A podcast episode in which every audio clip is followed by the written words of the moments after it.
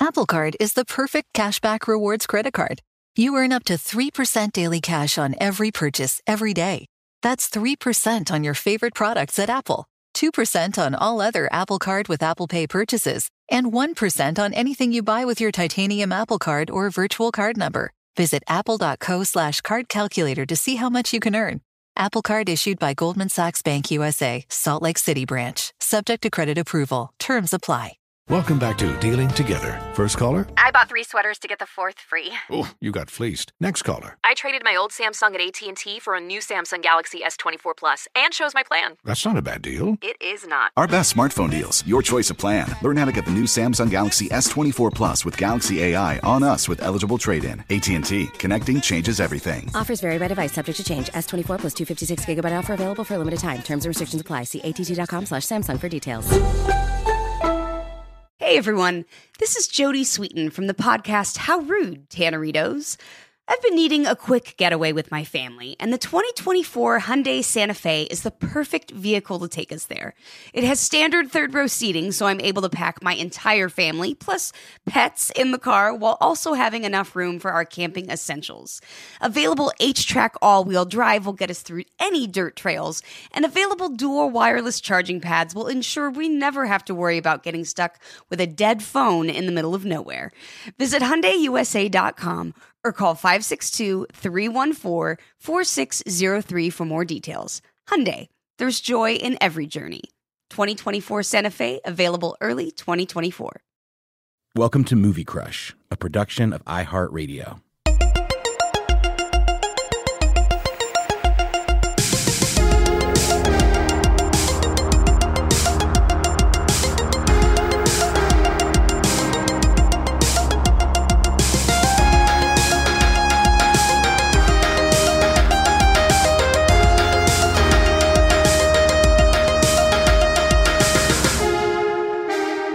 What'd you work on yesterday? What were you doing?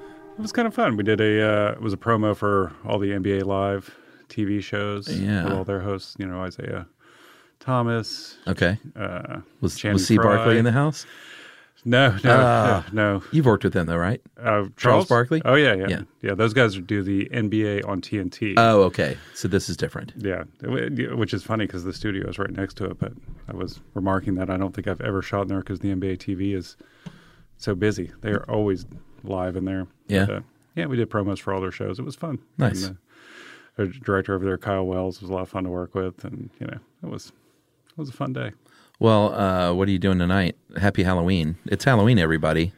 I know. Like it's- this is almost in real time. That's how down to the wire I'm playing things these days. Halloween is such a, a strange event. You know, it's it's. I guess when I was a kid, I just you know Halloween happened when we went and went door to door. But now it's like, you know, I was driving through the driving through Atlanta last weekend. I Mm-hmm. saw kids out in Morningside, and Trick or treating? yeah, I guess they did it the weekend before. What? the Because- fuck is going on in Morningside? The weekend after would be past the thirty first. Oh, so they wanted to do it on a weekend? yeah, but not after actual Halloween, I guess. Well, no, because Halloween trick or treating in November is weird. But the whole that that's all weird because my neighborhood is very strict about Halloween night. You're strict in your satanic observances of All Hallows Eve. Sam Hain, come down. we can only sacrifice the newborn as the moon waxeth on the thirty first. It is uh no, it, it there's always someone on the neighborhood Facebook page who's like, "Hey, why don't we push it to Friday this year?" and everyone just piles on. And this year, uh, as you know, it's been raining nonstop. And they were calling, I think it's going to clear up just in time, but they were calling for thunderstorms and people were dumb enough to say, "Hey, do we really have to trick or treat in the rain?" And then people started piling on about kids being soft. And I was going like, "Well, I don't want to walk around in the rain either." Yeah. I, So I'm soft. soft know- like baby shit. as, a, as an older American, I, uh, I I cannot get into this piling on the millennials. I, I, I have a lot of sympathy for my, for our uh, Younger brethren. our younger brethren. Yeah, I remember being younger. It's, it's not easy. I would not go back to my twenties for anything. That was a. oh, a I hard liked time my in life. 20s. Really? I mean, I had fun, but it's there's so much pressure. You feel like you should be farther ahead in your career. Well- and, you know, it's I think what we all want is to go back and be in our whatever age we want to be with the current either wisdom or status or both. y- yeah, absolutely. It's like I would love to be where I am in life now at 26. Yes. That'd be fucking fantastic. As I like to say, I do, for me, I'd just like to be skinny again. I'll, not, I'll be Oh, God. just as dumb as I was, but could I just be skinny Oh, again for a God. I minute? thought it was fat back then. I look at those old pictures. I'm like, yeah, boy, you don't know fat. What? uh You should go trick or treating with us tonight. What are you guys doing? Anything? She's working again tonight. It's it's Well, if you want to come in, I mean, there are worse things to do than walk around the neighborhood with Ruby and with a beer in your hand. what's she what's she dressed as? Uh, you beer. know, we a what? She's dressed as a beer. yeah, she's a beer can. She's a Duff beer. No, she we we fought the uh, princess thing successfully for four years in our house, but this year she finally wants to be Sophia the princess, Sophia the first. It's a cartoon. well, that's not a bad one because she was she was adopted. And It's fine. Oh, was Sophia adopted? Yeah. See, I don't even know this. I know this because of Lily. Oh well, that helps then, because uh, yeah, sure, Yeah, that's a that's a good. Uh, if she's gonna if she's gonna go for a princess, let her go for one that's you know. right. No, I like that. I didn't know that all tied in, because we bought Ruby. And and I, it seems like you guys are gonna keep her. At I this tell her point. all the time. I know the warranty has run out. Even, um, yeah. So she's a princess, and it's fine. It's cute, and we're we're not going to begrudge her the thing she loves. No, you have to be a scientist. I mean, it's, it's here's your here's your pocket protector and your slide rule. Aren't they fun? That's right. There's plenty of time for no fun later in life. Yeah, exactly. And, and you know, be more disturbed if she wants to be a princess when she's fourteen. Right. now, did you watch any um, scary movies and stuff? As we're tailing off of Halloween, you're not super into those. Uh, you know, we talked about we were trying to figure out what to watch. We ended up watching Shadow of the Vampire, which was the uh, The original, no, that was No. the it was like the oh, re- the Willem Dafoe thing, yeah right. yeah, which was you know of course the role he was made for. Now, was that scary? Isn't that just a biopic about the making of No, Nosferatu? it's, it's not scary at all. That was, Okay.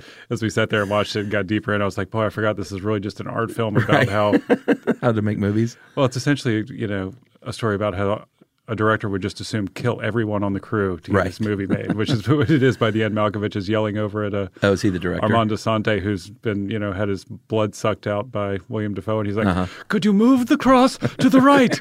this frame is not tenable." This frame is not tenable. You should say that on set next time. no, It's so I great. never saw that. Was it good? Oh, it's so funny. Yeah, I mean, it's it, re- it's, it's It is good? It's kind of like the uh, like the Peter Jackson King Kong, you know, where everybody keeps dying. Oh, you mean terrible? well, I over, mean, uh, over long and terrible? no, it's I mean, it's an art film. It's it's it's not fun. It's not a Halloween movie. I you know, about an hour and ten minutes in it, I really regret it that I was like, boy, it's just never going to get scary. It just keeps getting weirder. Yeah, I mean, you. I know that you like some of the new horror stuff that's like quality films, but I don't. I don't ever remember you as being a big like not a big sort of slasher hokey, kind of- yeah, slasher guy. Although uh, I did buy Halloween today. Oh yeah, The original was on sale for like seven dollars. digitally. Yeah. So I thought, well, no, I bought an actual copy. I'm, I'm kind of getting to the point where I want to buy DVDs. I don't want. Oh, really? I don't. I don't want to own something that's in a cloud someplace. that Right. When Amazon Yeah. splits off into something else, and Right there, go your movie. Yeah. there goes your movie collection. yeah, Yeah, that's a Jeff good Bezos point. will take my movie collection to Mars. Right. uh, I have been watching a lot of movies because we did a slasher roundtable, and I'm not well versed in all those, and so I've been watching a lot of that stuff. Would you? Uh, what, did you see anything that? Uh, I saw Black Christmas a couple of nights ago. Mm-hmm. Uh, great movie. Um, I saw a great one that everyone's tired of hearing me talk about called The Burning. Uh, feature debut of Holly Hunter, Jason Alexander, and Fisher Stevens. wow, Fisher Very Stevens. first movies. Oh my goodness, Uh, it was really good. Uh, watch one called Is um, Fisher Stevens one of the Hardy Boys? No. Who were the Hardy Boys? It was. I'm, I'm actually going to look this up, which I rarely do. You mean the old TV show? Yeah, or maybe he was in like the remake of or the TV movie of Jan and Dean. Sean Cassidy and Parker Stevenson were the I'm Hardy Boys. Going down Fisher Stevens. Fisher Yeah, where Stevens. did that come from? Fisher Price. Yeah, Fisher Price. Were you He's a great Jan or actor. Dean? I saw Jan and Dean perform at a uh, at a um, what was it? I think it was the Charleston. Clam bake. No, it was the Charleston, West Virginia Regatta Festival. Which Clam uh, bake. yeah. and clam bake. slash clam bake.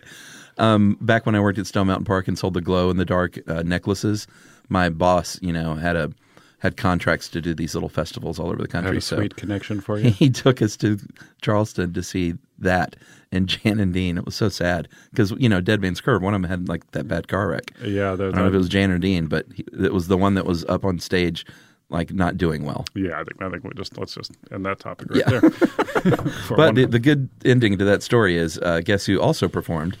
Uh, a little band called Cheap Trick. So that was like my third or fourth of 10 times that I've seen Cheap Trick was at the Charleston Regatta Festival.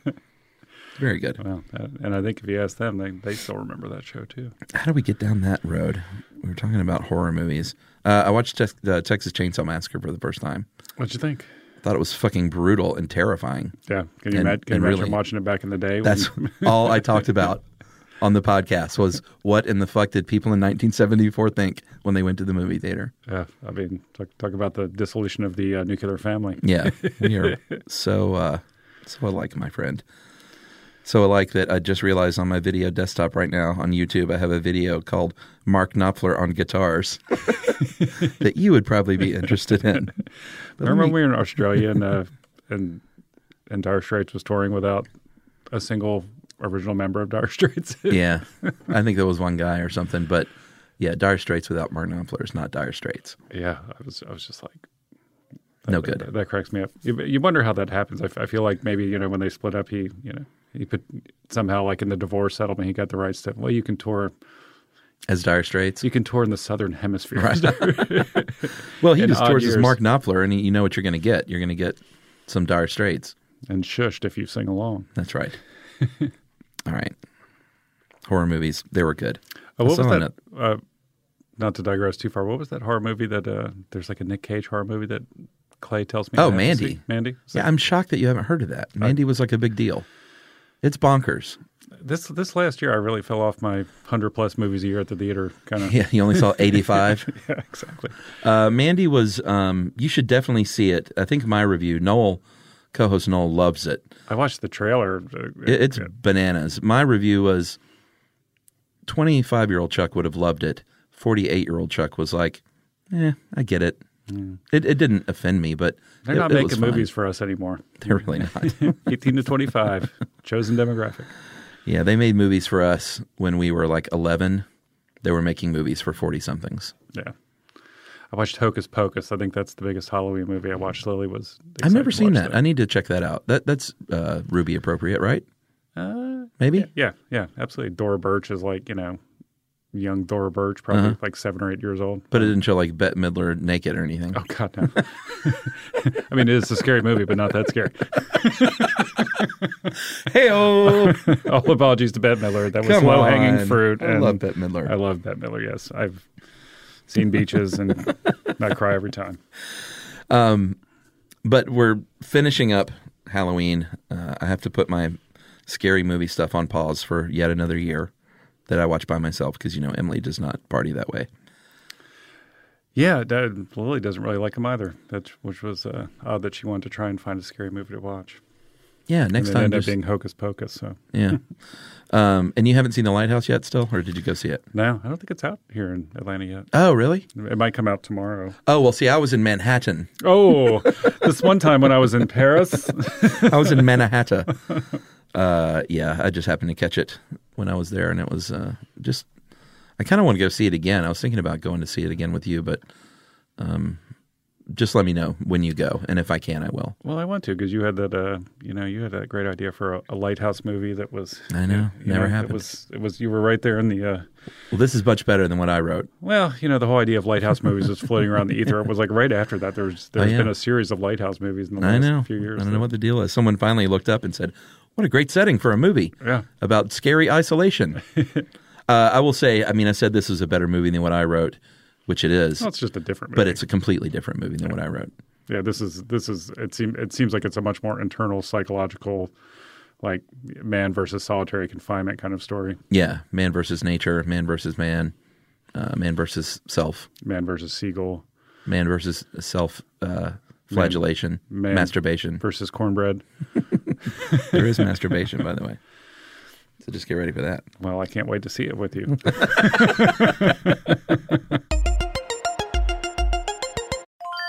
This is Tracy V. Wilson from Stuff You Missed in History class. The national sales event is on at your Toyota dealer, making now the perfect time to get a great deal on a dependable new car. Like a legendary Camry built for performance and available with all wheel drive, you can count on your new Camry to get anywhere you need to go. And with available features like heated seats and a multimedia touchscreen, you can stay connected in comfort and style. Or check out an affordable and reliable Corolla with a trim for every lifestyle. From the hip and agile sedan to the sporty hatchback, there's a dependable Corolla built just for you. Plus, both Camrys and Corollas are available in hybrid models, so no matter your style, you can drive efficiently and affordably. So visit your local Toyota dealer and check out amazing national sales event deals on Camrys, Corollas, and more when you visit buyatoyota.com. Toyota, let's go places. Apple Card is the perfect cashback rewards credit card. You earn up to 3% daily cash on every purchase every day. That's 3% on your favorite products at Apple, 2% on all other Apple Card with Apple Pay purchases, and 1% on anything you buy with your titanium Apple Card or virtual card number. Visit apple.co slash card calculator to see how much you can earn. Apple Card issued by Goldman Sachs Bank USA, Salt Lake City branch, subject to credit approval. Terms apply. Ready to bring some spring vibes indoors? Bare Premium Plus paint is here to make it happen, and it's starting at only $28.98 a gallon at the Home Depot. Picture your kitchen coming to life by adding a pop of blue with the Bare exclusive color Arrowhead Lake. And let's not forget your living room. Picture it drenched in the lush, verdant tones of Amazon jungle, breathing new life into your space with every glance. Head into your bathroom and let the cool breeze of sea glass wash away all your stress. And when the morning sun peeks through your bedroom window, feel the warmth and comfort of a spring sunrise with shades like coral cloud and dark crimson. Whatever your inspiration, start your spring with a durable finish that resists dirt and grime to last all season. And let your creativity bloom with Bare Premium Plus paint, starting at just $28.98 a gallon at the Home Depot. How doers get more done.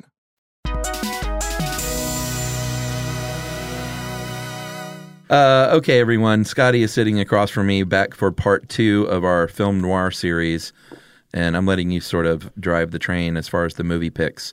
And you pick the movie from 2005 by a little director named Ryan Johnson called Brick, which I know I saw, and I must have seen it in 2005 because I didn't remember any of it. Really? What a treat. No. What a, what a fun thing to get to It was. see it again for the first time. And so much so that I was like, did I see this? And I was like, I think I did. Then I was like, but are you sure? Then I was like, I don't recognize these guys. Then I was like, I know Jordan J- JGL was up there and I've seen him before in a movie. But then I was like, am I really thinking of Third Rock from the Sun? And I was like, no, that's impossible. That was a TV show with John Lithgow. And This then was I- definitely the first time I saw him in something besides Third, and I never watched Third Rock. I But I, didn't knew who either. he was from that. And I, I remember seeing him in this and just thinking, "Wow, that guy can act." Yeah, because this was sort of one of the first things he did after that, right? I mean, The first thing I saw, I mean, I, I bet, Yeah. he, I bet he, did- he, he was a child actor, so he's probably got a ton of movies under Yeah. his belt. But he probably made a bunch of little Disney movies or but something. he did this one, and then what, just three or four years later, he did you know 500 Days of Summer, which Right. and then Looper. Such a and fun movie. He seems like a good dude. And uh, I th- does he have a podcast? I want to say he has a podcast. Probably. I wouldn't be surprised. Yeah. he seems he seems like a guy that would. Uh, but this was I mean, we should go ahead and just talk about what a ballsy thing this movie was. Well, it's such a fun one too, because well, I guess we did Third Man last time, so we, we sort of started old school noir, and the, the great thing about this one is it's you know two thousands. It's a great and, and apparently Rand Johnson, I guess you know got in went down the Dashiell Hammett Yeah. rabbit hole, and that's, That's what I read. You know, Have you ever read any of that stuff? I have, yeah. Is I'm- it good? I think that's why I'm a, a big fan as well. You know, and it's- Yeah. I, th- I always like thrillers because they're so intricately plotted. I like a good Yeah. intricate plot. You know, Boy, this one's intricate. I mean, so much so that i- it's hard to follow at times.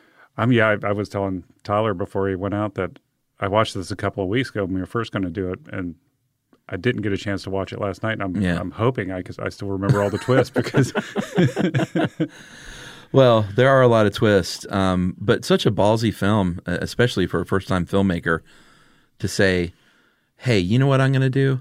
hardboiled detective story. Hard-boiled detective film noir set in a high school."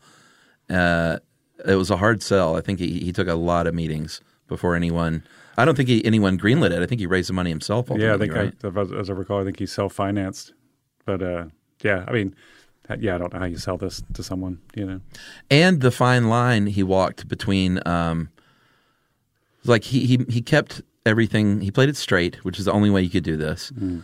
um but he kept the dialogue that that same snappy noirish detective yarn dialogue Yeah, a lot of very cynical, uh, hard-boiled detective talk, and, and just the- you know all the tropes. I mean, just, it's funny by the end of it, Joseph Gordon-Levitt is just he keeps getting beat up and he's Oh, throwing yeah. up blood, Uh-huh. and you know what I mean. That's like such a that's a classic- noir thing isn't it Yeah, like he you just put the, the the main dude through shit Yeah, he over just, and by- over By the end, he's just you know, and he's still you know, he constantly has the chance to turn around and just turn a blind eye to the injustice, Yeah. and, and save himself, and he won't. He just keeps staggering and I know that's such a noir thing. It's like you can you beat the shit out of them, but it's not like they're they're superhero tough as nails. Like It's not Captain America saying, "I can do this all day." They're hurting and beleaguered, and like in every single one of these kind of tropey roles, and he pulls it off so well. He's just like, I mean, you think he's gonna Emily kind of half watched the end, and she was like, "Why does he keep coughing?" so like, I think he's just got like blood in his stomach from getting the shit kicked out of him, Yeah. over and over and over. yeah, pretty much everybody beats him up or tries to beat him up. I think. But he always gets back up and swings back hard. Like Yeah. he was tough, but without being a tough guy, if that makes sense. Yeah, well, he ends up beating up uh, you know Brian White's character, the big uh, the bad man on the big man on campus. Is that uh, Tug or, or is the- that the oh no, no, football the, the player. first guy? Yeah. yeah, that guy was he was intimidating. I love he always had an answer like, "What are you doing here?" And he went, uh, "Just listening." he always had a smart ass answer that was really just truthful. Yeah. Uh-huh. but um, the fine line he walked, I think, as a director to doing the dialogue like this, playing it straight. There's only a couple of times where he even shows his tongue in his cheek, like the one great moment when, and we're kind of jumping around, uh, and we'll do some of it in order. But when he's he goes to finally meet the pen in the basement, and Lucas Haas is so good in this movie. and he plays this drug lord and he's got the cape and the cane. It's all creepy and they're in this creepy basement. And then they smash cut to upstairs and his mom is trying to find like orange juice or Like milk or drinking something. juice, but that's only one of the few times he sort of plays with it a little bit. Yeah, that, well, well, I think the whole pig character. That's that's what's so fun about it is like the the, the stakes of the movie are high. I mean, somebody's already been killed, and Uh-huh. here you are meeting, you know, who you think at this point is is your your John Houston, a la Right. Chinatown, the baddest of the bad. and, Uh-huh. you know, his, his mom's serving, you know, worried she doesn't I have can't enough, find any enough juice. milk. How about some milk? I've only got two percent. She was like, "But you're drinking, you're having milk with your cereal because he had cereal in front of him." Yeah. it's like the ultimate kid thing. Uh, and the other thing with the fine line, I thought was um, he could have very easily made, uh, even though all the characters are straight out of the noir handbook, the brain, the the femme fatale, the dame, Mm-hmm. Yeah. like they're all right there. Um, but he doesn't like. I guess the the femme fatale and dame is sort of gussied up, but like he left jo- Joseph Gordon-Levitt scruffy. Like he didn't make him this kid in a suit in high school with a fedora and slick back hair. No, like he he, was- left him a high school kid. Yeah, yeah. No, he was he was, and he and he was, and he was definitely down on his luck. Well, you start the movie like you know his he's been dumped. Right. You know. Yes. How does it open up again? I'm trying to remember. Well, Does the he- very does first he find thing, the body right Yeah, off? the very first thing that happens is you open on that shot of him looking at the body. That's right. And then, in a very noirish way, it says two days previous.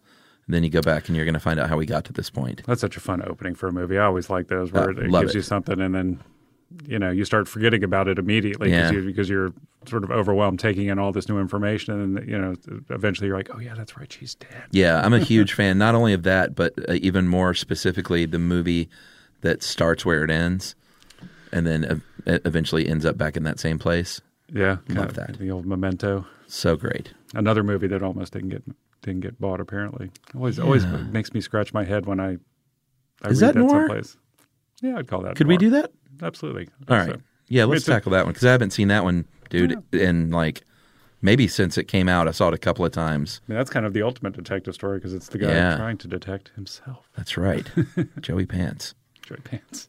uh, who was the main guy? What's his face? Uh, guy Pierce. Mhm. So good. Um, but yeah, very noir opening. You've got this dead body, then it goes back, and it it also kind of struck me as like, and then I confirmed later on that my instinct was right. Ryan Johnson admitted that David Lynch was a big uh, influence, but this sort of felt like to me like Lynchian, and like if David Lynch made a high school movie, it would sort of feel like this a little bit. Yeah, he would have just found Emily's ear. Right. yeah, because Lynch isn't fully noir, but he dances in that world a lot. You know. Yeah, his, his but his are just so bizarre, bizarre noir. Mm-hmm. Biz noir. Biz noir is what Snoop Dogg would call it. Copyright patent pending, along That's... with Four Pete and Taco Tuesday. Oh. oh God! Didn't LeBron James try and fucking yeah patent Taco Tuesday? I it's like, are you kidding me, dude? I think he did it sort of tongue in cheek because he had he was doing Taco Tuesday like sort of social media uh-huh. with his family, yeah, and yeah. he was getting grief from some company oh, over it. So he's like, I'll just buy it. And, and then the, the article I saw was like Taco Tuesday goes back to like the 40s or something. You know? Oh, it's okay. Like, you know, I thought it was some dickhead move. It, maybe it was, but it, it seemed almost to be like he was just sort of saying, "Really, guys? Really? Am I going to have to like copyright it? To I'm going to lawyer up to, over Taco to Tuesday. Taco Tuesday with the kids. uh, I love that scene. Well, I love the brain, or I love brain mm-hmm. the, as the character. Like, I love lamp. It's it's such a uh, you're just naming things you see in the room, aren't you? uh, it's such a noiry thing to you know not only this one character who seems to have all the knowledge and all the street knowledge, but uh, always meeting up in the same spot. Mm-hmm. Like it's usually a, a, newspaper reporter, and they meet in the public library and talk between the bookshelves. but in this case, it's just like the outside of the high school. Yeah, exactly. They, they, they, yeah, they meet, meet out back. And they, that's when the well, it's great too because it's a detective story. So he's you know he's like his private. It's like a private detective with his assistant. You know? yeah, like, he's got his little assistant, but you never see him. She would, she would be like his secretary in a you know give, right. the, give me those files on the Heathcliff give, endeavor. Yeah. give me the McKendrick file stat. Uh, the the very first time we meet Brain though, when they're passing the Rubik's cube back and forth, it's just again such a little like tongue in cheek nod because in the the old school noir version, like that would be a gun one of them is cleaning or something, and then he would hand them to the to the guy, and he would sight it or something. In this case, it's a Rubik's cube. Yeah. it's so great. If only it had Pokemons on it. Did it really? No. Oh, okay. Um, I had I had a Rubik's cube that had Pac-Man on it when I was in school. Oh, really? So I always that's a association in my head. Uh-huh. Rubik's Cube and Pac-Man are forever married because it was. I didn't know that mashup happened. Oh my god, I couldn't have, couldn't have been happier for a seventh grader. uh, the only uh, the other cool thing about this movie and, and what he did here was, it kind of struck me last night that he he kind of introduced noir to a a new generation. I mean, this wasn't some blockbuster movie that all the kids went and saw, but it was a high school movie that I'm sure a lot of young people saw this movie maybe because JGL was in it and had no idea what film noir was. Yeah. And we're probably like, what the fuck am I watching? you know, with this dialogue. Yeah. Well, I mean, it, it, wasn't far off. I mean, I was probably, what, 34, 35 when it came out. So I certainly knew about noir, but I mean, uh, you know, not as much as I know now. And, yeah. You know, but it, it, was definitely movies like this, you know. Yeah. Up, updated noirs that got me interested in, in the old noir. So yeah, and he was faithful to it. You know, he had the jazzy score. Um, didn't do black and white, which could have been cool probably smart not to do black and white. I mean, he shot. The, I mean, it was shot on film. Yeah, black and white's tough. I, I mean, it's tough to do well. I think, you know, right? Just wait till you see the lighthouse. It's huh. it's gray. It's not even black and white. it's not like these great sharp contrasty colors. It's sort of just a dismal gray. that reminds me of the road. Remember Cormac McCarthy, the movie? Yeah, man. I, I, was like, I just wanted to like open my veins in a hot bath after that. I was just it like was so bad. depressed. Yeah. That movie was just brown. Uh, did you read the book? I, I, couldn't read the book. Yeah, I read the book too. I read it, I think, before I saw the movie. I tried to read the book. It's tough. Recently, actually, and because I read uh, No Country for Old Men, but I. That, mm, yeah, that's I a good know. one too. That, that, that movie just you know. He's had a great track record with uh, adaptations. We were talking about that on another show. Like most of his books have become really good movies. Yeah, yeah. He was. You, know, you would think Stephen King would kill to have that track record. He's he's had a lot of stinkers. yeah, he really has. Um, it's funny. I want to read you this review real quick. Speaking of people being confused by this movie, this was on just, I think, I guess you can just leave a Google review or something. Is this for this movie? Yeah, for Okay. Brick. You, it, like any old schmo can just leave a review and it can pop up on like page one Google. I'm not going to name this person because I don't want to embarrass them. This is only a month ago. Uh, overall, God, overall, the concept of this movie is great. However, in detail, the movie has issues. It seems like a mix between a movie a film major made for a final project and a professional who uses way too much slang because they think it's cool. the movie had incredible shots, and I love all of the shoe scenes. it gets I- better. I can think of a shoe scene right off the bat. So yes, they, No, did- there they are shoe definitely, scenes. They, they definitely watched the movie. There are d- a few shoe scenes. Um, the characters were way too mature for high schoolers. Who uses that much slang, innuendo, and figurative language in high school? But the movie did talk about how Brendan did take an accelerated English class. So I guess that makes sense. there are a bunch of problems with this movie, but it was Ryan's first film. And if you take long enough, you can find the solutions in the story. what does that even mean? I love it that they. Uh, I love it that they noticed that uh, that yeah, everybody was a little bit too mature for high school. Right, and he talked in a weird way, but they did mention he took an accelerated English class. I could explain things. so they don't know what film noir is, clearly. Wow, they were probably puzzled how uh, how Lucas Haas was a drug dealer in his mother's basement as well. But Yeah, I forgot about him, and I was just so impressed with his performance. He was so cool and intimidating, but then also like fit right in, sitting in his mom's kitchen. yeah, it was, it was such a weird movie. It was funny, like that scene later when they go to the beach and they're just sitting on the beach together. yeah, that's a great sequence actually. Be- like, there's not a ton of super impressive cinematography in here, but that was some of the best. Well, I d- they didn't have a lot of money, so they didn't have a lot of time. Right. So I think like five hundred grand or so, twenty days. There was, as I often say, money solves most problems in the film business, Mhm. and when you don't have money, you don't get to solve a lot of those problems. Cinematography is probably way up there. Yeah, but you know what? I feel like if someone gave you and I five hundred thousand dollars in twenty days, we could make a, a a a pretty decent little movie Or we just disappear to Mexico That's for three weeks and live for five years. um, yeah, I mean, he didn't try to make it. s- I think I read that too that he didn't focus on really doing all the noirish uh, sort of cinematography tropes. Yeah, I don't think he, he, you know, he didn't go for. I mean, there there certainly are some leveler blinds in there. There's a few blind patterns. Uh, There are. That's true. You know, it's not like it was all shot at night, which you know certainly on film increases your cost if you're trying to shoot at night. Yeah. And, you know, uh, d- daylight, daylight dependent is the cheap way to hours. shoot.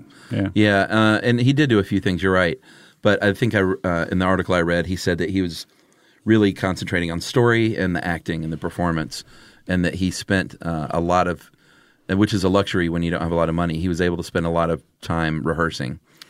uh, yeah, whi- which, is interesting good. because you got you know Brian White, Megan Good, Joseph Gordon-Levitt, Lucas Haas. You know, you wouldn't think that he necessarily had a lot of time with them, but I, if you're living in California, maybe Yeah, and some of those people were pretty new though at the time. Um, like I didn't know who Megan Good was at all, and I looked her up after, and she's done a lot of stuff. yeah, yeah, that was. Uh, I think that was the first time I remember seeing her. She's Yeah. so great in that kabuki makeup. Oh and man, the- she was really good in this movie. She was. I, I don't know. Like I'm sure Nor. I believe I worked with her in Stomp the Yard too. Oh, really? And I had the privilege of working on Stomp one and two. Oh, nice. um, I'm sure these have names like Nor names, like the Dame and the Femme Fatale or whatever. But Mm-hmm. do you know what she would have been? I don't know what you would call her. The I mean, floozy. yeah, she's she's definitely another floozy.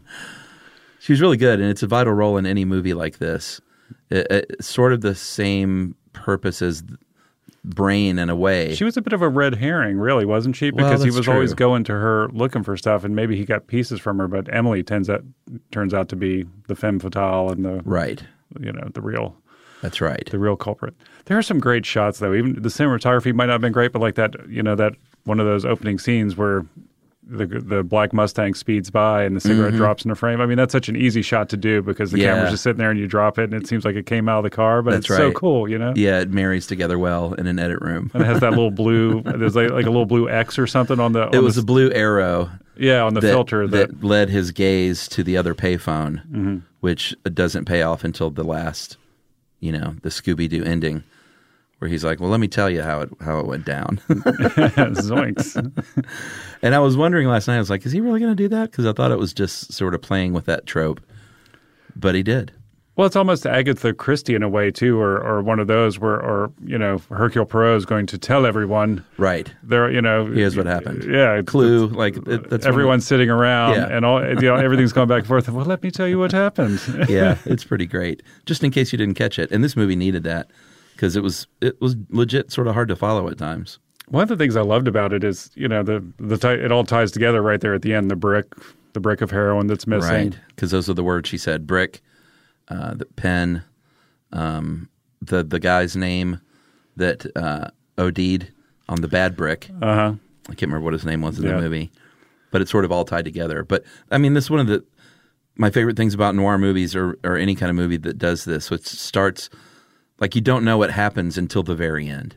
Yeah, yeah, and a good one certainly keeps you guessing all the way to the end. And th- I think that one of the things I liked about this too is like, unlike Hitchcock, you know, who would always like, you know, the MacGuffin isn't really that important. Yeah. Usually, that thing, you know, it's like the microfilm in North by Northwest. Who cares about the microfilm by Right. the end of that movie? You know what I mean? Yeah.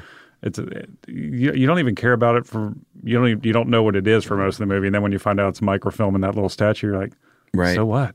Is Cary Grant going to fall off the face of Mount Rushmore? Yeah, that's You what know? matters exactly. But uh, in this one, the, the brick actually matters at the end. It's, Yeah. In, in a sense, like it's the thing, as he's telling her, he's like, you know, even at the end, she's trying to coax him in to be with her. And he's like, well, Yeah. I'd love to, but this is what I said happened. You know, basically, in it, at the end, he's like, he's, he's written to the authorities, which is the principal. uh, aka Shaft. Yeah, by the way. Richard Ri- Roundtree. Richard Yeah. Roundtree. What a, what a great role for him. the vice principal. It's so great. He was the guy. Yeah, he was the, and they had some, and he was like, you know, he was the police basically. He was Yeah, he was he like took the that police role. chief that hauls in the detective and says, "What are you doing?" Yeah, exactly. Spade, what are you doing? Yeah, it's like, oh, but we're all on the same team. We want the same thing. yeah, it's like Sam Spade getting hauled into you know bef- Uh-huh. before the police, you know, Captain Chumley. because so many times in those movies the the detective used to be a police officer and he Right. left the you know think about Chinatown he used to be on the police force That's He left right. because Some the incident police force was usually. dirty and he Right. I guess not that Jake Eddies was the, the cleanest guy and Well, what I c- still didn't quite follow was um, uh, JGL or Brendan. He went away for a little while and came back from school, and I still can't figure out exactly what had happened. Well, I yeah, I think well he turned somebody in, right? Or he ratted on somebody. Something was going on that he got somebody in trouble. I can't remember what the but he was doing the right thing as as far as I Right. recall. Cuz I think I feel like he I should bring up plot synopsis. cuz I feel like he tells Richard Roundtree that, you know, I'm not your Yeah, I'm not your I'm not your spy or your stooge, Yeah, you're yeah, still yeah. weak. That It's was- like the that was thing I definitely did a was It was very convoluted. I mean, that's one way to say it. It was very complex. It's a Yes. more kind way to say it because convoluted appears like accidentally confusing. But Well, he was in an this is just advanced dense. English class, so Right. it, it- it really all made sense after I, I saw his his schedule. Uh, I love too. At the beginning, he goes to uh, that party, which is the the Halloween in January, which is the least high school party in any high school movie ever. yeah, exactly. It was like It's very Stanley Kubrickian. yeah, that's where they spent all their money. You you expected it to be to turn into a giant high school orgy at any second. Everybody's totally. like Brian White was like dressed like in a toga and everything. Oh, yeah, was it it, was- was, not it like a toga party or Uh, I mean, it was Halloween in January, so they were dressed as all kinds of things. But yeah, he was he was definitely Greco-Roman. I guess everybody goes with certainly when you're younger. there's lots of sexy costumes. They- they- all guys and girls are trying to show skin and Yeah. Uh, apparently, that house though was um, a location that they got because the rich guy who lived there was going to renovate it the next week, and said, "Yeah, sure, go ahead, just you know, Nice. lock up when you leave, that kind of thing." So you know how it is with filmmaking; You- you can get to these little kind of sweetheart deals, like, "Oh, I've got a mansion that's going to be torn down next month." Like uh, we got two days, and we can use this thing that would have cost us so much money that Yeah. this rich guy didn't really care about getting paid for. bring bring all 14 lights. Let's let's shoot Right. this thing. This is Holly Fry from Stuff You Missed in History class. The national sales event is on at your Toyota dealer, making now the perfect time to get a great deal on a dependable new SUV, like an adventure ready RAV4. Available with all wheel drive, your new RAV4 is built for performance on any terrain, from the road to the trails. And with plenty of passenger and cargo space, plus available tech like wireless charging, you and your entire crew can stay connected. Or check out a stylish and comfortable Highlander with three spacious rows of seating for up to eight passengers. And with available features like the panoramic moonroof, you can sit back, enjoy the wide open views with your whole family. Plus, both RAV4s and Highlanders are available in hybrid models, so no matter your style, you can drive efficiently and save on gas. So visit your local Toyota dealer and check out amazing national sales event deals on RAVs, Highlanders, and more when you visit buyatoyota.com. Toyota, let's go places. Ready to bring some spring vibes indoors? Bare Premium Plus paint is here to make it happen, and it's starting at only $28.98 a gallon at the Home Depot. Picture your kitchen coming to life by adding a pop of blue with the Bare exclusive color Arrowhead Lake. And let's not forget your living room. Picture it drenched in the lush, verdant tones of Amazon jungle, breathing new life into your space with every glance. Head into your bathroom and let the cool breeze of sea glass wash away all your stress. And when the morning sun peeks through your bedroom window, feel the warmth and comfort of a spring sunrise with shades like coral cloud and dark crimson. Whatever your inspiration, start your spring with a durable finish that resists dirt and grime to last all season. And let your creativity bloom with Bare Premium Plus paint, starting at just $28.98 a gallon at the Home Depot. How doers get more done. Apple Card is the perfect cashback rewards credit card. You earn up to 3% daily cash on every purchase every day.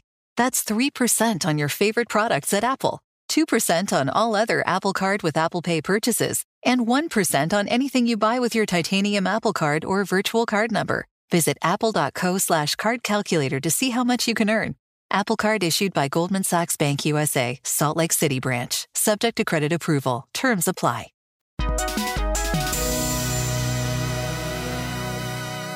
Uh, I kind of wondered at times too if, and I found out I was wrong because it was always conceived as a high school version. But at times I was wondering, like, did he just write this as a a real noir or well standard noir? and standard then- noir and then just retrofit it to be like different? And that's apparently not the case. Well, I mean, he was young, so it probably made sense. I mean, I, I don't know if this is his first film. I'm, I'm sure he probably has. I think it was his first film, Right. In his early 30s, and he shot it at where he went to high school. He shot it at his high school, San Always- Clemente. Always something to be said for that. I mean, isn't Rushmore like shot at uh, the academy that Uh, I think one of the the schools was it was either the public school or Rushmore was the one that he Uh, was where Wes, Wes Anderson. yeah, I mean, what, what, a, what a treat to be able to shoot your first movie in your oh man, my high school's the not place that formed photogenic. you. Well, but it formed you. That's true. My f- high school famously had no windows, Wow. so it was uh, We could go back to that office where you and Jim did the uh, the morning the morning report. yeah, morning radio show. Um, the girl in the red dress who, uh, what was her name in the movie? Not Emily, of course. No, Emily's the one that died. It was uh, Kara. Well, that was Megan Yes. Good. Oh no, no, you're right. Laura. Yeah, Laura turns out to be the femme fatale, right? Yeah, but Laura was the one that. Um, and I apologize if it sounds like I'm floundering, but there were just a lot of similarly named people. It was. uh, I mean, that's the thing about. I mean, I would be hard pressed to to walk you through the Maltese Falcon right now, turn for turn. That movie. Yeah. Like every time I watch it again, I'm like, oh yeah, that's right. That little thing right there. This is sort of the same way. When I was watching this last night, I was a little bit not worried, but I was like, "Geez, when we talk about this, this this is gonna be tough. We're not gonna be able to go beat for beat here." You're like, I need a flow chart. it's very confusing. But the long story short is, uh, Emily has died, and he is now uh, on the trail to solve her murder uh, through this uh, group of friends. And we realized that Emily w- had gotten wrapped up in a local high school drug ring. Yeah, it's it, it's it's such a great tie into high school because basically Emily, he wants to be with her. He has her his he feels and he seems to have her best interest at heart, but she Mhm. wants to be popular. It's such Right. a great tie into high school, you know. And, Yeah. and she, you know, that quest to be popular ends up killing her. Yeah, and that one uh, scene, the only one with he and Emily, was really, really good. Uh, she was terrific. And, tha- and that's after she's called him asking for help. He Mhm. it's actually, well, she puts a note in his locker. Right. And he's on the phone. She calls for help. And then he sees her and she's like, oh, everything's fine. Right. And he knows it's not. So Yeah, and she's just like, just leave me alone. Like, if you really cared about me, just get over me and leave me alone. Yeah. Everything's good. And he's like, no. And it all plays off that powerful opening of him finding the body. And then at the end, of, as he finds the body, the last thing you see is him carrying the body into the tunnel. Right. So what Which a, is plot point one. Yeah, it's 30 like, minutes. What did he do with the body? Uh, he hid it. I mean, he didn't exact- show it. But, you know what I mean? It's like as, Yeah. as you're watching, you're like, what's he doing? Yeah, Why, and why it- wouldn't he? You know, why why didn't he call the police? Why didn't he? Right. But of course, he wants to solve it. He's afraid that classic detective, the police will s- foul this up. Yeah. I have exactly. to solve it. I got to handle. I'm the only person who can solve this. Uh, but it's not so clear. Like he doesn't s- declare these things. It No. just sort of unfolds. Um, and and also in that scene, the uh, we realize someone else is in the tunnel, which we Oh. don't know who this is until much later. Oh, that's right. He does hear someone running from the other end or something. That's or right. Something. Yeah. Yeah, someone sees him move the body. Yeah. uh, and that turns out to be uh, Dode. Oh, Dode. Yeah. who is the punker, who uh, is, well, he's he's with Emily, isn't that right? Isn't that who she's with initially? Yeah. I think- Mm-hmm. because there's the whole mystery of whose baby is it? Yeah, because at one point we think it's Dode, and uh, I think it's um, the and I think later on, Laura tells Tug, who is Pin's Thug. The, pin- the Pin's Tug is the thug. Tug the thug. He's the muscle. I think yeah, Tug ends up dating her. Mm-hmm. right and, thinks it's his kid too, and it all gets messed up. But then we find out in the end, in the very very end, that it was uh, and in the most brutal way possible. Because remember the line, she says.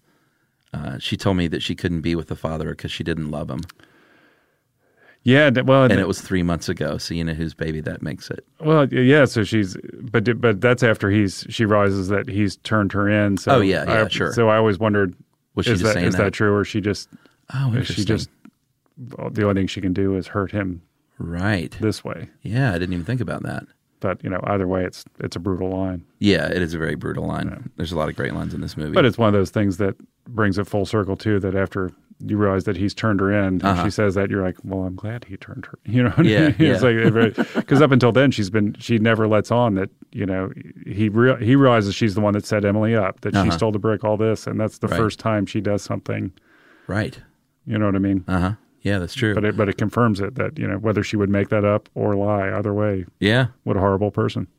Well, the the one part that I didn't quite fully get, and that it's explained away in a way that wasn't fully satisfying to me, was when he beats up um, Brad. Uh, I didn't get why he did that, and in the movie, it's sort of explained like, well, you know, he's a big customer of the pen, and now I've got his attention. I've got the pen's attention, and I thought that was one of the only sort of weaker threads in this film. Yeah, yeah. I, I didn't fully grasp that, but it's fine. I mean, I guess it buy, I, buy- I buy it in a noir sense of uh, he's he's messing up his his nefarious crime operation, so we're gonna have to deal with him. You know, Yeah, I guess so. That makes a little bit of sense. but the high school thing makes it a little bit. Yeah. That's that's one, that's someplace where the high school thing sort of weakens the noir thing because you're like, oh, so what? Somebody beat somebody up in high school. Yeah, there were times where Wah. yeah, I think the high school thing definitely didn't uh, fully support the thing, it didn't raise the stakes that he was. You know, but it also allowed you to do some fun stuff, like when he has that initial meeting with the vice principal. He has that whole that whole spiel, and at the very end, he gets up and goes, "I'll see you at the pa- parent teacher conference." another one of the few times, and he also says too, uh, "This is another great line." He's like. I'm just telling you now, so you don't go kicking in my homeroom door when the trouble starts. Oh man, it, I mean, he had a little bit of sense of humor about it, but he largely played it straight. Yeah, you yeah. know, Well, it was, it was, you know set in high school is pretty loose because it was basically set outside of a high school. I don't, I, I don't, I, I find don't it- think there's any high school scenes, are there? Really? Yeah, I think I think Roundtree's office is the only Yeah. place that the only interior, maybe a li- maybe a library. but, yeah, maybe, but it, it did feel like, um, and this might have been a nod to sort of those '80s high school movies where you felt like they were never in s- class. Mm-hmm. it's like, when are they actually going to school? That's a. I, I think I told you I watched E E.T. with Lily for the first time. She'd never seen it, and, Uh-huh. she, and she'd walked away going, where were their parents? oh, it was a different time. And I, I, I bust her all the time now, like with Hocus Pocus. I'm like, where are their parents? Is that your go-to criticism? Oh now? yeah, I heard like Frozen. I'm like, where are their parents? She's like, they're shipwrecked. I'm like, exactly. Oh, oh, that's funny. I'm gonna start saying that too. I'm gonna actually don't tell her you told me this. I'm just gonna say that next time I'm around her and something's going on. Where are their parents?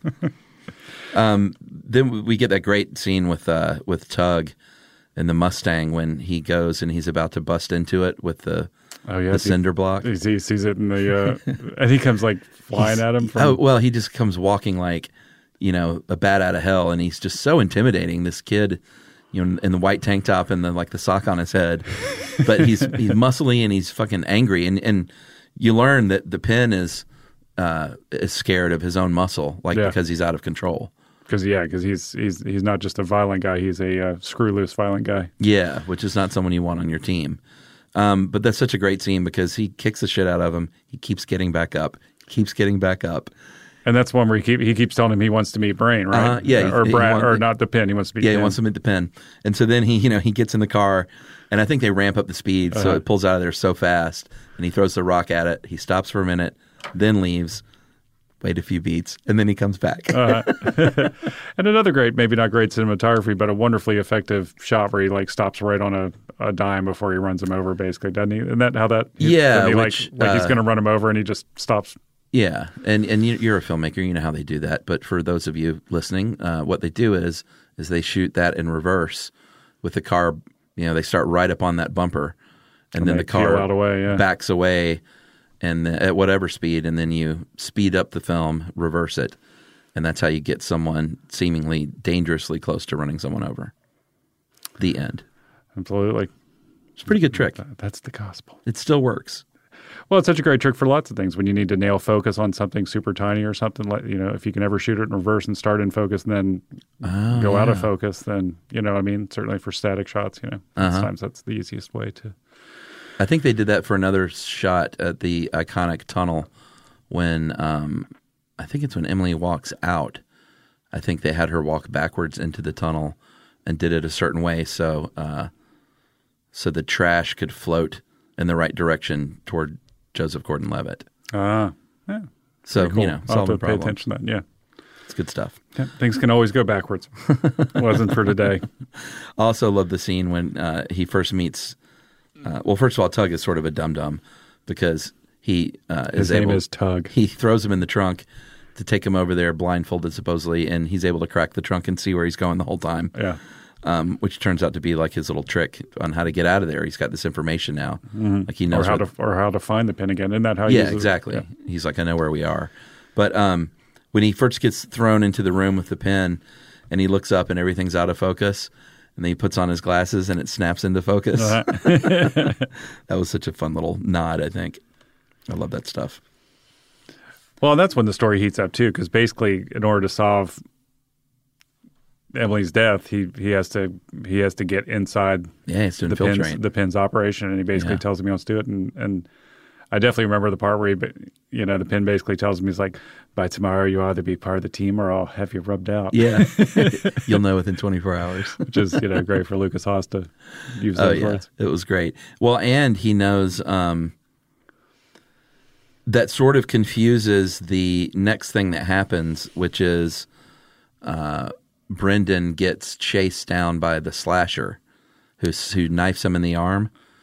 And I thought, and I think you're supposed to think that that was the Yep. answer: is you're going to get rubbed out. Yeah, that that the pin had sent him is what you're supposed to think. Yes, but you don't find out again until the end, the very end, when he, the last time he talks to Brain, that I think it was uh, Dode. Or that was Brad. No, it was Brad. Who he had beaten right. up the uh, the the football star. Yeah, he had sent the slasher after him, which has a legit good, great foot chase. And then the best Speaking of a ending, foot chase. the best ending to a foot chase I've ever seen. Well, it's just such a great little noir twist. It's so weird. Like he runs around the corner and takes his shoes I off know. as fast as he I can. was like, why is he doing that? So he couldn't hear him, I guess? I guess so, but it's just It was a little weird. it's believable enough in, in that like sort of heightened world of noir, but it's Uh-huh. also it's also very Cohen brothers kind of funny. It's It was very Cohen. It's like it's like Blood Simple when he when he you know when he shoots when uh he shoots him in the office. Right. And he doesn't move, and you're like, "Is he dead? Did Right. he shoot him? Did Yeah. he- yeah, th- this definitely had a little Cohen's DNA. Yeah. um, and that great again with um, with just sort of filmmaking on the cheap and little tricks you can do with sound and visuals. Mm-hmm. Mhm. Yeah, you see him trip the guy, and then you just hear dong. Like you don't actually have to film the guy running into the pole, which requires a stunt person and uh, you know, like yeah, he basically coverage. he trips him out of frame, I think, and then Yep. the camera pans, and by then he's the sound You just effect hear has the happened. dong. And he's on the ground, and you know He's- what happened. he's on the ground right by the pole. Yeah, the problem man, solved. It was so funny and just such a weird ending to that scene. Um, but this is when you sort of, like you said, the movie really kind of heats up when he learns that Emily had tried to join Penn's gang, was rejected, supposedly steals the brick, is what we think at this point.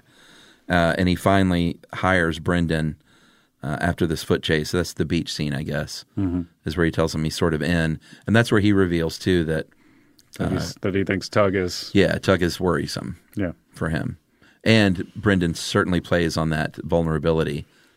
You know. Yeah, I like absolutely. yes, Tug is not good news. Uh-huh. I, yeah, I'm the right guy for the job. Yeah, it felt very. Uh, it felt very Miller's Crossing. You, f- you feel like a Yeah. Gabriel Byrne going to uh, Yeah. going and, and changing sides, you know, so that he can ferret out what's really going on, basically. Yeah, Miller's Crossing is is like all these movies. You have to put your thinking cap on a little bit. You know. Every, every, uh, they- yeah, but every- nobody is what they seem for sure. Every, everybody's Right. everybody's lying or hiding something, which is I- Yeah. and that, like I said, that's one of the things I love about noir is the intricate plotting. That's, I mean, certainly I love a good character study, you know, a- Yeah. a leaving Las Vegas or whatever. Yeah.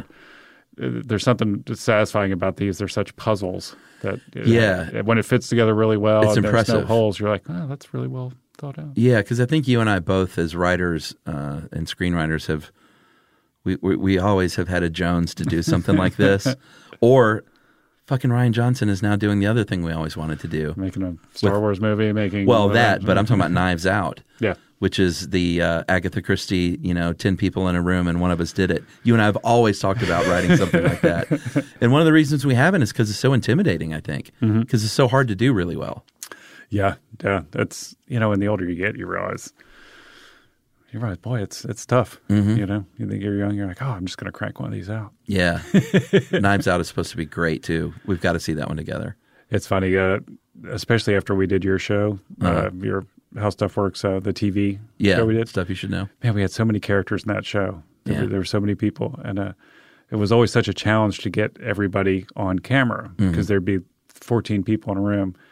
And I, I faced that many times since then in work, and I, I now carry a picture from Agatha from uh, Murder on the Orient Express. Oh, really? Where they're all in the train car, and there's 16 people in the shot, and you can see every one of their faces. Oh, wow. And that's what I show to big groups now, and they're like, "I'm like, this is how you find the camera." It's like this is. I was like, Well, how is it? What's what's the secret? you, you as an actor you just have to look and make sure you can see the lens Oh, you okay. can't see it it can't see you but it's it's hard with young actors they don't get it they're like i'm right here what do you mean you can't see me and it's just Right. the nature of a lens or something it's like well the, the- you know this lens is you know the, the field of view is n- more narrow so you're just right there but you're you know the curvature of the lens you're behind them now i don't see your Right. face or i see only see one eye and it's like we want to see you you're important Yeah, yeah, yeah. that's why we've hired you to be an It's actor. like, we do want to yourself we, a favor. we want to see your face. Right. but it is hard when you have 15 people in a shot, you know. Yeah. That's that's difficult. Yeah. Plus plus you want actors to be acting and doing their thing and not worried about you, but Right. That's I one can of those rare foresee. times where there has to be a, a good dance, right? Yeah. Did you see the? Um, wasn't that remade Orient Express? Kenneth Branagh did it, which I thought was was it good? Oh, It seemed a bit tone deaf. It seemed a little really? um, like a male take on it. Oh, interesting. Uh, Well, more male than Agatha Christie's take. Right. I mean, it was fun. I mean, you know, it- it's uh, Not great though. we sort of lost our sense of humor. You know, it's like, Yeah. you know, ten years ago I wouldn't have said that, but now, Right. I'm like, well, the feminine perspective was Was lost. it was lost. You know, it's, Well, we got to see Knives Out together. Make but it, wa- it that was pledge. fun. Make yeah, that I, pledge. will- I will see that. I I feel like we're in a bit of a movie dearth right now. I'm looking forward to. Yeah, I mean things should be heating up here in the holiday season, Oscar bait and whatnot. yeah, I guess we, we are It's sort that of in the post- doldrums between summer and yeah, that's the worst, man. The worst time of the year. Summer is- and Thanksgiving, That Christmas. and then post like the beginning of the year, January through March is pretty brutal too. Boy, anything that comes out like January twelfth, Yeah. you just it, it might as well be called studio garbage. it's like we we AKA we have to release this sometime. Um, We're sorry, America, coming to you, to a theater near you. So January twelfth. at this point, uh, Brendan gets the call from Dode, who uh, f- fully believes that he has killed Emily because he's the one that was in the tunnel and he's the one that saw him with the body. Yeah, Doe believes uh believes our hero Brendan Jason, Joseph Gordon-Levitt killed her. Yeah, and he's like, "No, man, it wasn't me, and it wasn't me." And they had it was a really good scene. All the acting in this movie is really good. I thought. Well, and he has good reason to believe he saw him with the body. He's her jilted lover, and of course, Dode wants to get even with him because he was also he was isn't, that, isn't Dode who Emily was with right after Brendan Yeah, I think so. before she was with Tug, Right. Yeah. which I guess was you know her her last ditch attempt to get into the the cold I guess drug so, gang. maybe because Tug was certainly not uh, like uh, a, a real catch in any way.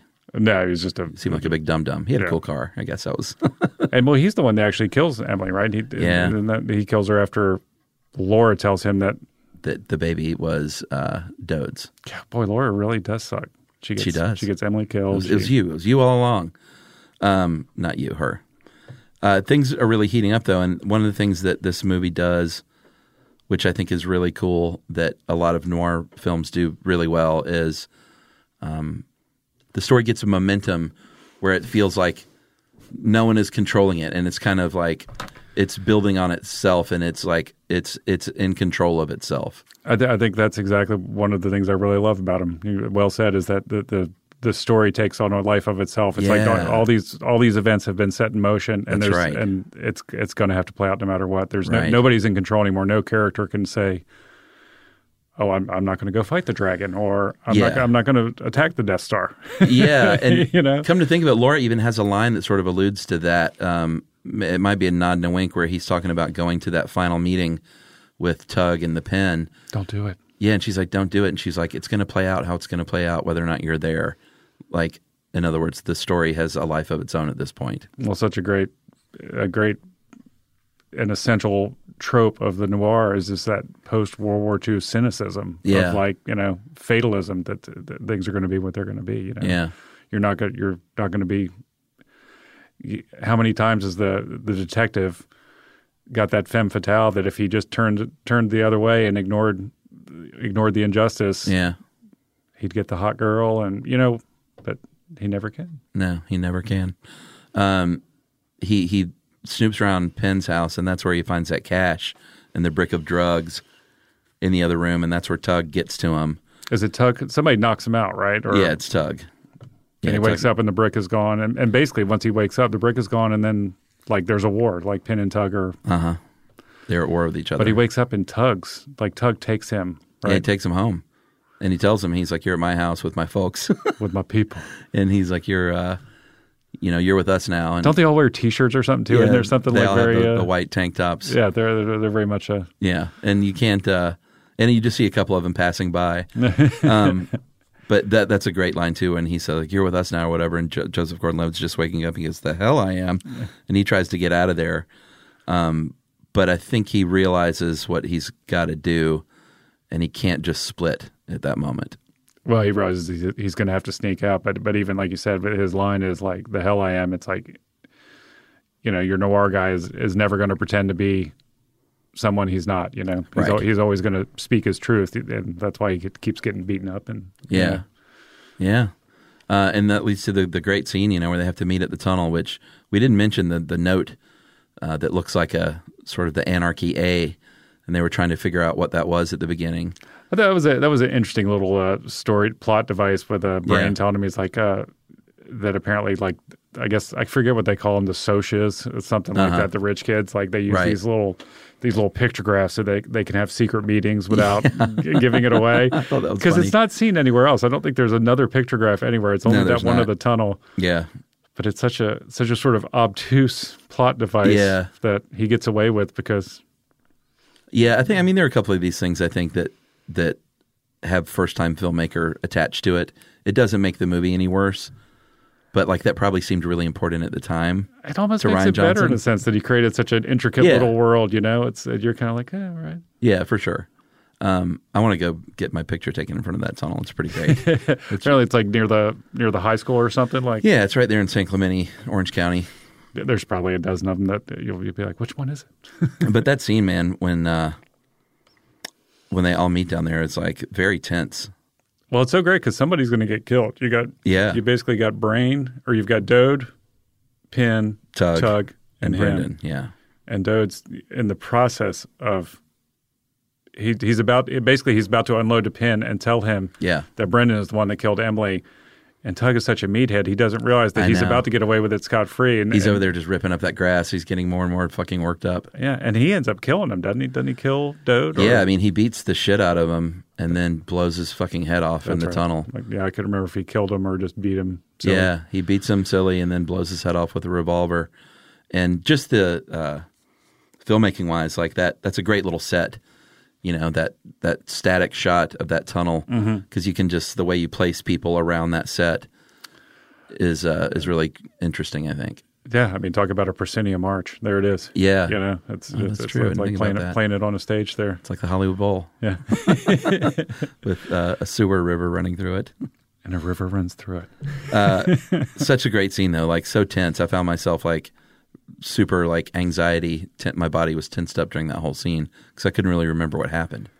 Yeah, I, that, maybe that's one of my favorite things about noirs too is that there's so many little, there's so many intricate beats that no matter how many times I see them, I, I tend to forget beats here and there, and I'm I'm, I'm pleasantly surprised they they they they're like delicious little bites of food when you when Yeah. you come across them again. It's like getting that, it's like when the last pistachio out of the bag is the best one. You're just like, oh man, all right, that's a good little nugget. Yeah, Um, he has his moment of love again with his ex, Laura, and that's when he spies the cigarette butt with the blue arrow. Uh, Oh, that's right. That's And when he ties it all together and Yeah, that's realizes- when it all comes together. And you don't really know for sure what that means still at this point. You just know that that's a cigarette that fell out of the car. that Emily was scared of Exactly. initially. Initially. Um, but what we don't know is that, that she was on a different payphone. but because yeah, because there's such a great misdirection there too. Because that car is Tug's car, so you think Right.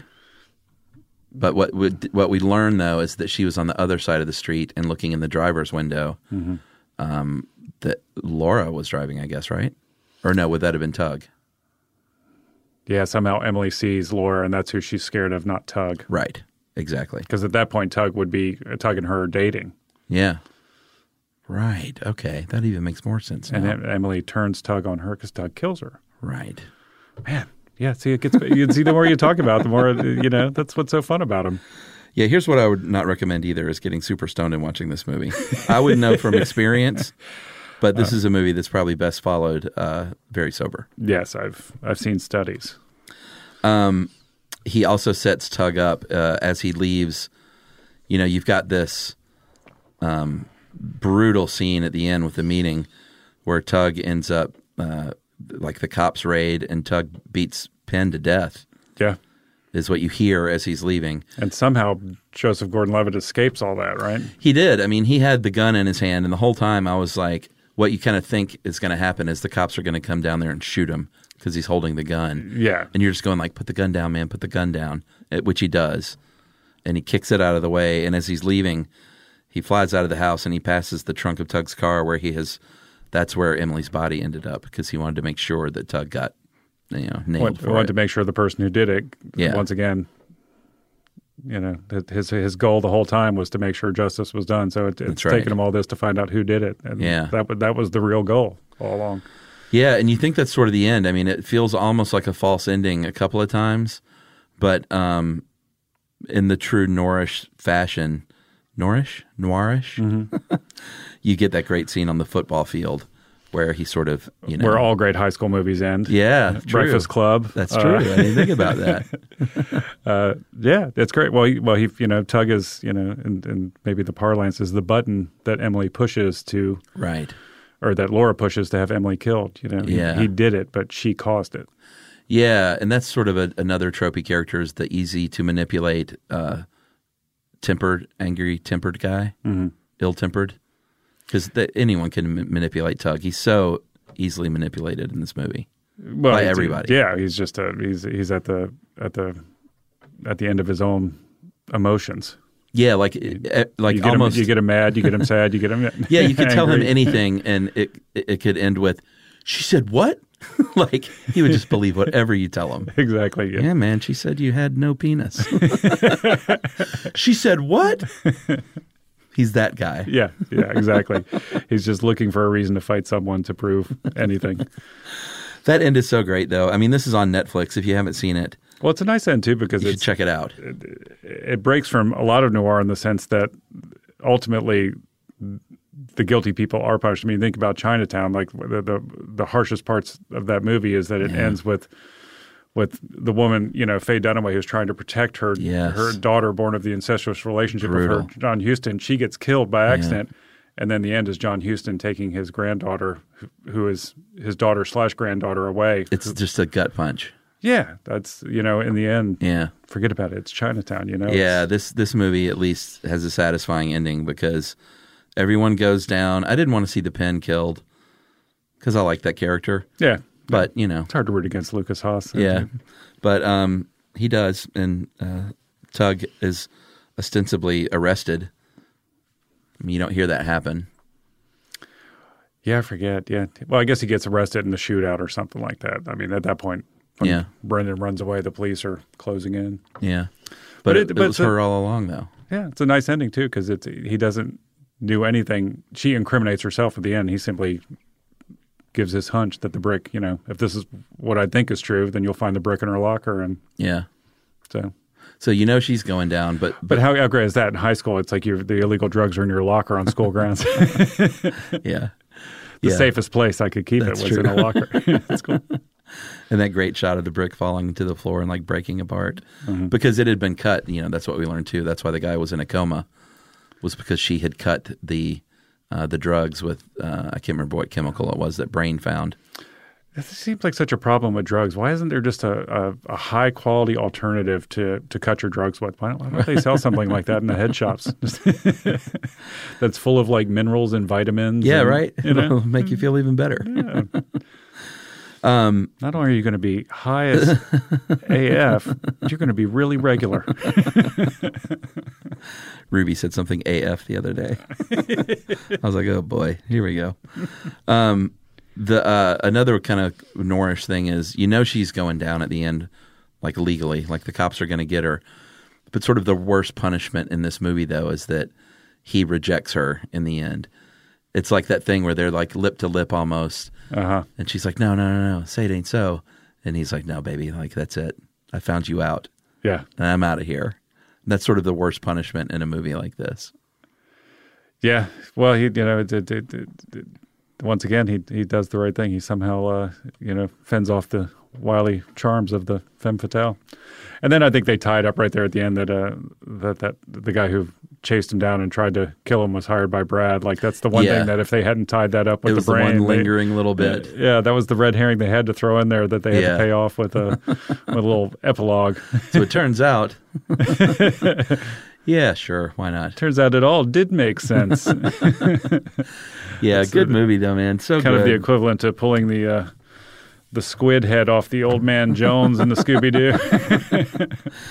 I'm. Uh, I was thinking about like why this movie works is because it was ballsy to try, and it it so easily could have not worked, but like the acting is really good, Mhm. and at the end of the day with these movies, you've got to have. And I looked up Ebert, and Ebert said the same thing. He was like, "You've got to have a great story, and you got to do it right, or else the rest of it is just like a trick. Like, oh, it's set in high school, get it." But it, it- Yeah. fundamentally, though, at the root of this, as a really great detective yarn. yeah, your plot's got to hold together and, and got to it's got to stand up to multiple viewings. I think it. Yeah. If, if you find something, if you find a flaw, then Yeah, yeah. and certainly in this day of social media, if there's a flaw, somebody's going to chime in, and then everyone will know in advance. You know, or, Yeah. or that will be the wrap of the movie. Yeah. I may watch it again soonish because this is one of these that uh, a close viewing after is pretty helpful. Yeah, there's some other good ones. We kiss, kiss, bang, bang is another. Oh yeah, another good one. Uh, the cook, the wife, the gun in the noodle shop. I always massacre that title, but it's the Right. Chinese take on uh, What Blood about his Simple. wife and her lover? Wait, that, no, that's a different movie. Cook said the gun in the noodle shop. Ah, No, we terrible. should do that because I did Blood Simple already, and um, this is the uh, the an Asian version, right? Yeah, and it's I mean the cinematography is beautiful. It's Yeah. funny. It's so true to the like like beat for beat.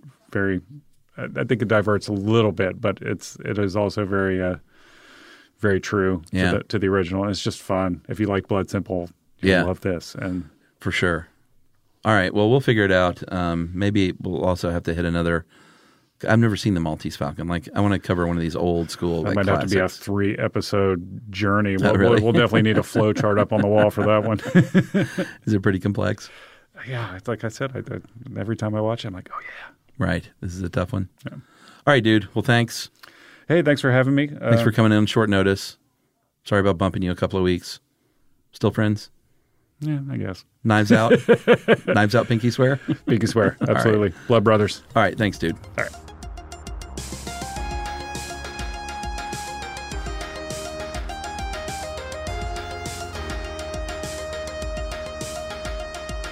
Movie Crush is produced, edited, and engineered by Ramsey Yunt here in our home studio at Pont City Market, Atlanta, Georgia, for iHeartRadio.